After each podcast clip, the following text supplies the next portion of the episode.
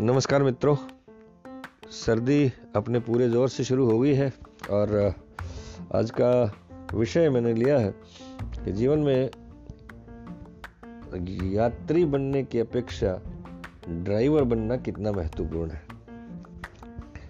एक छोटी सी घटना से शुरू करता हूँ कि मुंबई में पाव भाजी या बड़ा पाव एक ऐसा खाना है जिससे शायद न तो कोई मुंबई का रछूता होगा अपितु बाहर से मुंबई आने वाले भी इसका स्वाद लेना नहीं भूलते। मुंबई के जुहू चौपाटी पर एक पाव भाजी का ठेला लगाने वाला व्यक्ति था। वह खास मसाले बनाता था जिससे उसकी पाव भाजी का स्वाद अद्वितीय हो जाता था। उसका व्यवसाय बहुत अच्छा चलता था। धीरे धीरे पैसा आने लगा और उसने बड़ा ठेला लगाना शुरू कर दिया। एक दो लोगों को काम करने के लिए भी रख लिया। उसका नाम इतना फैला कि बंबई घूमने आने वाले लोग उसी का नाम पूछते। उसने बंबई आने वाले सभी रास्तों पर अपने विज्ञापन लगवा दिए। धीरे धीरे उसका व्यवसाय इतना बढ़ गया कि उसने वहाँ चौपाटी पर एक बड़ी सी दुकान खोल दी और काफ़ी पैसा कमाने लगा। वो हर रोज लाखों रुपए का सामान खरीदता और उससे कहीं अधिक उसकी बिक्री हो जाती। यह सिलसिला सालों चलता रहा। इस बीच उसका बेटा एक अच्छे बिज़नेस स्कूल से विदेश से एमबीए की डिग्री लेकर आ गया। पिता बहुत प्रसन्न था कि अब तो बेटा भी उसको मदद करेगा। और व्यवसाय और भी चमक उठेगा। बेटे ने आते ही व्यवसाय का अध्ययन किया और पिता को बताया कि विश्व में मंदी का दौर है। अमुक अमुक देशों की अर्थव्यवस्थाएँ चौपट हो गई हैं। विश्व बाज़ार में भयंकर उथल पुथल मची हुई है। रुपये और डॉलर की कीमत को लेकर काफ़ी अनिश्चितता है। विश्व बैंक की रिपोर्ट के अनुसार, एशिया के देशों पर भी इसका असर पड़े बिना नहीं रह सकता। इसलिए आवश्यक है कि व्यवसाय में इस समय पैसा सोच समझ कर लगाया जाए। उसने कम सामान खरीदना शुरू कर दिया। बिक्री कम हो गई, लाभ भी कम होने लगा धीरे धीरे ग्राहक भी कम होने लगे और एक दिन ऐसा आया कि व्यवसाय बंद हो गया और दोनों पिता पुत्र घर में खाली बैठ गए। तब एक दिन पिता ने अपने पुत्र से कहा कि कितना अच्छा हुआ मैंने तुम्हें बाहर पढ़ने भेज दिया। इसी का परिणाम था कि तुमने पहले ही बता दिया कि विश्व की अर्थव्यवस्था मंदी के दौर से गुजर रही। आज लगता है कि हालात सचमुच बहुत खराब है। अच्छा हुआ, हमने अपना धंधा बंद कर दिया, नहीं तो आज हम लोग बर्बाद हो गए होते। यह घटना कोई मज़ाक नहीं है। यह जीवन का एक महत्वपूर्ण पाठ है कि जो लोग अपने निर्णय स्वयं न लेकर केवल दूसरों की समझ पर भरोसा करके ही निर्णय लेते हैं, उनका असफल होना तय है। वे लोग ऐसे ही होते हैं, जैसे कोई बच्चा बड़ा होने के बाद भी उंगली पकड़कर चलता हो। ये लोग निर्णय लेने में अक्षम होते हैं और दूसरों के लिए गए निर्णय को ही ठीक समझते रहते हैं। संसार में दो प्रकार के लोग होते हैं। एक, वे जो ड्राइवर की तरह होते हैं और दूसरे जो यात्री की तरह होते हैं। ड्राइवर का अर्थ है ज़िम्मेदारी लेना और यात्री का अर्थ है बगैर किसी ज़िम्मेदारी के आराम से बैठना। परंतु जो जीवन यात्रा में केवल यात्री बनकर यात्रा करते हैं, उनकी उपलब्धियाँ भी नगण्य होती हैं। वे लोग यह तो तय कर सकते हैं कि उन्हें यात्रा किस दिन और किस समय शुरू करनी? है पर वास्तव में उस दिन और उसी समय यात्रा शुरू होगी, यह बात किसी और के द्वारा तय की जाती। है और जो तय करता है, वो होता है ड्राइवर। मान लीजिए, यात्रा समय पर शुरू भी हो गई तो भी यात्रा की दिशा तय करने का काम भी ड्राइवर ही करता है। बस किस रास्ते से जाएगी, कब रुकेगी, कहाँ रुकेगी, यात्री को यह सब तय करने का कोई अधिकार नहीं होता। यात्री का अपनी परिस्थितियों पर कोई नियंत्रण नहीं होता, बल्कि वह स्वयं परिस्थितियों के नियंत्रण में होता है। यात्री को यात्रा में जो कष्ट होगा, वह तो होगा ही। इसके अतिरिक्त तो उसे यात्रा की कीमत अदा करनी होगी। रास्ते में भी खाना वहीं खाया जाएगा, जहाँ ड्राइवर चाहेगा, न कि यात्री। और पैसे केवल यात्री को अदा करने होंगे। यात्री को मार्गों का ज्ञान तो होता ही नहीं है। क्योंकि वह गाड़ी खुद नहीं चला रहा।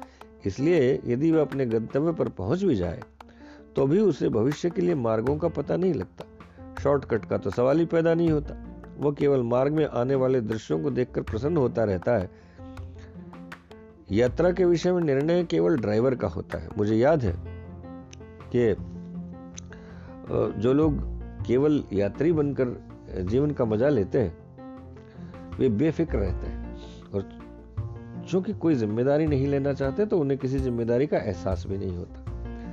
अक्सर आपने देखा होगा कि जब हमारे यहाँ कभी राजनीतिक रैलियाँ होती हैं तो भीड़ का व्यवहार एक अलग प्रकार का होता है। पढ़े लिखे लोग भी अनपढ़ों की तरह व्यवहार करने लगते हैं। इसलिए 80 प्रतिशत लोग यात्री बनकर जीवन गुजारते हैं और 20 प्रतिशत ड्राइवर बनकर। कहा मुड़ना है? ये ड्राइवर तय करते हैं। कहा मुड़ना चाहिए था? यात्री इसी में मज़ा लेते हैं। वे केवल दूसरों के कार्यों पर, दूसरों की उपलब्धियों पर अपने विचार प्रकट करते रहते हैं। और क्योंकि स्वयं की कोई उपलब्धियाँ नहीं होती, इसलिए ऐसे लोगों में असंतोष और अप्रसन्नता एक अत्यंत साधारण बात है। वे इसे महसूस नहीं करते। मैंने बहुत से सरकारी कर्मचारी देखे हैं, जो इस बात में गर्व महसूस करते थे कि वे अपने कार्यालय में कोई काम नहीं करते। वे इस बात पर भी गर्व का अनुभव करते थे कि वे समय पर कार्यालय नहीं जाते थे। या दो तीन दिन में एक बार कार्यालय जाते थे और उपस्थिति लगा देते थे। आजकल तो सिस्टम बदल गया है। मैं ऐसे लोगों को कभी भी जिम्मेदार लोग नहीं समझता था। मैं उनसे कहता था कि सही है कि आप कार्यालय में कोई काम नहीं करते। किंतु क्या आपने कभी सोचा है कि कार्यालय ने आपको ज़िम्मेदारी देने लायक कभी समझा ही नहीं? सही है कि आप समय से कार्यालय नहीं जाते या दो तीन दिन में एक बार जाते हैं, परंतु क्या आपने सोचा है कि आपके जाने न जाने से कोई फ़र्क नहीं पड़ता? अर्थात कार्यालय में आपका कोई महत्व ही नहीं। है गर्व की बात नहीं है शर्म की बात। है इसके लिए आप चिंतित नहीं है। वहाँ आपको कोई निर्णय नहीं लेना है। आपके बारे में निर्णय किसी और को लेना है और वह उनकी ज़िम्मेदारी। है परंतु आपको कितना पैसा मिलेगा? आपका वेतन कितना बढ़ेगा? आप कौन सी जगह बैठेंगे? आपको कौन सी सुविधाएँ मिलेंगी? ये निर्णय किसी ऐसे व्यक्ति को करना है जो जिम्मेदार है, जो ड्राइवर है। यात्री पूरी तरह से परावलंबी हो जाते हैं। ये दूसरों पर निर्भर रहकर अपना जीवन जीते काम न करने के कारण इन लोगों में इतनी शिथिलता निराशय और सुस्ती आ जाती है कि काम न करना इनकी प्रकृति में शामिल हो जाता। इनको मालूम होता है कि निर्णय किसी और को लेना है, इसलिए जिसको निर्णय लेना है, उसकी स्तुति ही इनका परम कर्तव्य हो जाता। ये लोग उस यात्री की भांति होते हैं, जो खिड़की से बाहर देखकर स्वयं को कर्ता समझने लगता। जब तक हम यात्री बने रहते हैं, तब तक असफलता ही हमारी नियति होती है। जिस दिन हम स्वयं को ड्राइवर बनाना प्रारंभ कर देते हैं, उस दिन से हमारा कायाकल्प शुरू हो जाता है और हम सफलता की ओर बढ़ने लगते हैं। हाँ यात्री से ड्राइवर बनने का अर्थ है गैर जिम्मेदार से जिम्मेदार बनना, बच्चे से वयस्क बनना, लड़के से पुरुष बनना तथा इच्छुक से विजेता बनना। परंतु इसके लिए हमें अपनी यात्री बनने की प्रक्रिया को बदलना होगा, स्वयं उत्तरदायित्व लेना होगा। मेरी पहचान में कई लोग ऐसे हैं जो गालिब से प्रेरणा पाकर शायरी तो नहीं कर पाए, लेकिन शराब उनसे ज़्यादा पीने लगे। एक दिन मेरे एक स्वयंभू मित्र मुझसे कहने लगे कि छुटती नहीं है जालिम मुँह की लगी हुई। तब मैंने सोचा कि इस प्रकार के लोग इन चीज़ों का सहारा लेकर कितनी आसानी से अपने उत्तरदायित्व से मुक्त हो जाते हैं। जो लोग शराब पीते हैं या कोई भी नशे की लत है, उनसे यदि पूछा जाए कि क्या आपको आदत शुरू करने के किसी ने बाध्य किया था?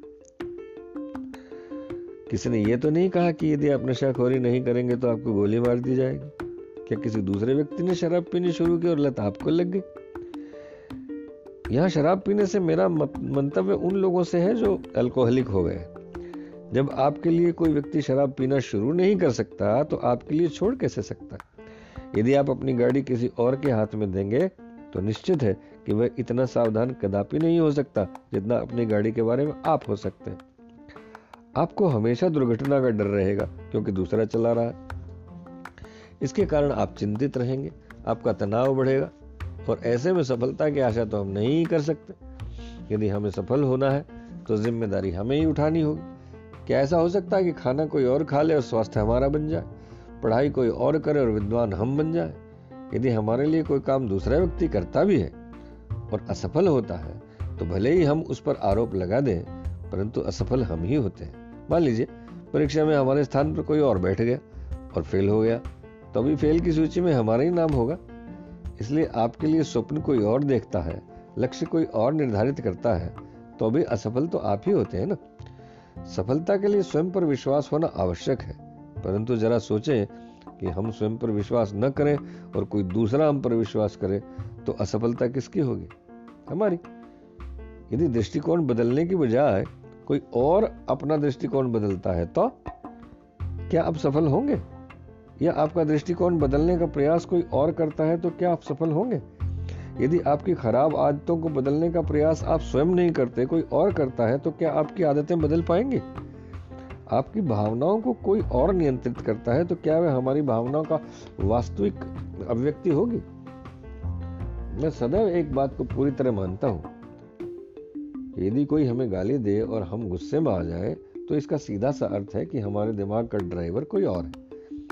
वह जब चाहे हमें गाली देकर क्रोध दिलवा दे, जबकि हम जब चाहे अपने क्रोध को काबू न कर सके। तो इसका अर्थ है कि हमारे दिमाग पर नियंत्रण किसी और का है, सपने किसी और के हैं, लक्ष्य किसी और का है, प्रयास किसी और का है तो सफल भी कोई और ही होगा। हमारे माथे पर तो बड़े बड़े अक्षरों में असफल ही लिखा दिखाई देगा। आजकल ऑस्ट्रेलिया के साथ हमारी क्रिकेट सीरीज़ चल रही है। मुझे पिछली क्रिकेट सीरीज़ एक याद है कुछ चीज़ें कि जब भारतीय टीम ऑस्ट्रेलिया के साथ खेल रही थी तो आपको पता ही है कि भारत खेल के एक प्रकार का विश्व विजेता है ऑस्ट्रेलिया दूसरे प्रकार का। जब दो दिग्गजों के बीच मुकाबला हो तो निश्चित रूप से अच्छे खेल की चर्चाएँ तो होंगी ही, परंतु इस दौरे में खेल से भी अधिक जिस चीज़ की चर्चा रही वह थी दोनों टीमों के व्यवहार के बारे में। हालाँकि आरोप प्रत्यारोप लगाए गए और कौन गलत था, कौन सही यह भी जाँच का विषय हो सकता है, किंतु एक बात तय है कि हमारे खिलाड़ी जो भारतीय टीम के एक अच्छे धारदार गेंदबाज थे, उनके खेल को इस खींचतान ने काफ़ी प्रभावित किया। आप सबने अखबारों में पढ़ा होगा कि हमारे गेंदबाज कई बार गुस्से में आपा खो बैठे, पर लाभ क्या हुआ? विरोधी टीम ने अपना मकसद पूरा कर लिया। मैं शत प्रतिशत तो नहीं कहता, परंतु चाहे जितना भी प्रतिशत हो पर निश्चित रूप से यह भी एक कारण था कि हम श्रृंखला गवा बैठे, जबकि कम से कम एक मैच तो हम जीता हुआ हार गए। कहने का तात्पर्य पुनः वही है कि यदि हम यात्री बनेंगे, अपने दिमाग पर किसी और को नियंत्रण करने देंगे तो असफलता ही मिलेगी। जब हम सब कुछ दूसरों पर छोड़ देंगे तो परिणाम तय कौन करेगा? एक आदमी ने दूसरे से पूछा कि अगर आप जंगल में जा रहे हो और सामने से शेर आ जाए तो तुम क्या करोगे? उसने कहा कि मैं क्या करूँगा? फिर तो जो भी करना होगा, वह शेर ही करेगा। यानी निर्णय किसी और को लेना। इस प्रकार के लोग जो जीवन की ज़िम्मेदारी नहीं लेते, उनके साथ रहना भी कोई पसंद नहीं करता। यदि कोई व्यक्ति अपने परिवार की, अपने बच्चों की, अपने माता पिता की ज़िम्मेदारी नहीं लेता तो क्या आप उसे पसंद करेंगे? अगर आपने कंपनी खोली तो क्या आप चाहेंगे कि उसमें काम करने वाले सभी कर्मचारी गैर जिम्मेदार हो? क्या आप चाहेंगे कि आपके बच्चे गैर जिम्मेदार बने? मैं जानता हूँ, आपका उत्तर होगा, कदापि नहीं। जो लोग ऐसे होते हैं आपने समाज में अपने आसपास उनके प्रभावों को भी अवश्य देखा होगा मैंने बहुत बार देखा है कि बहुत से माता पिता अपने मनोरंजन के लिए या घूमने जाने के लिए अपने बच्चों को फ़ोन पे या टैब्स पे कुछ वीडियो दिखाने के लिए बैठा देते हैं।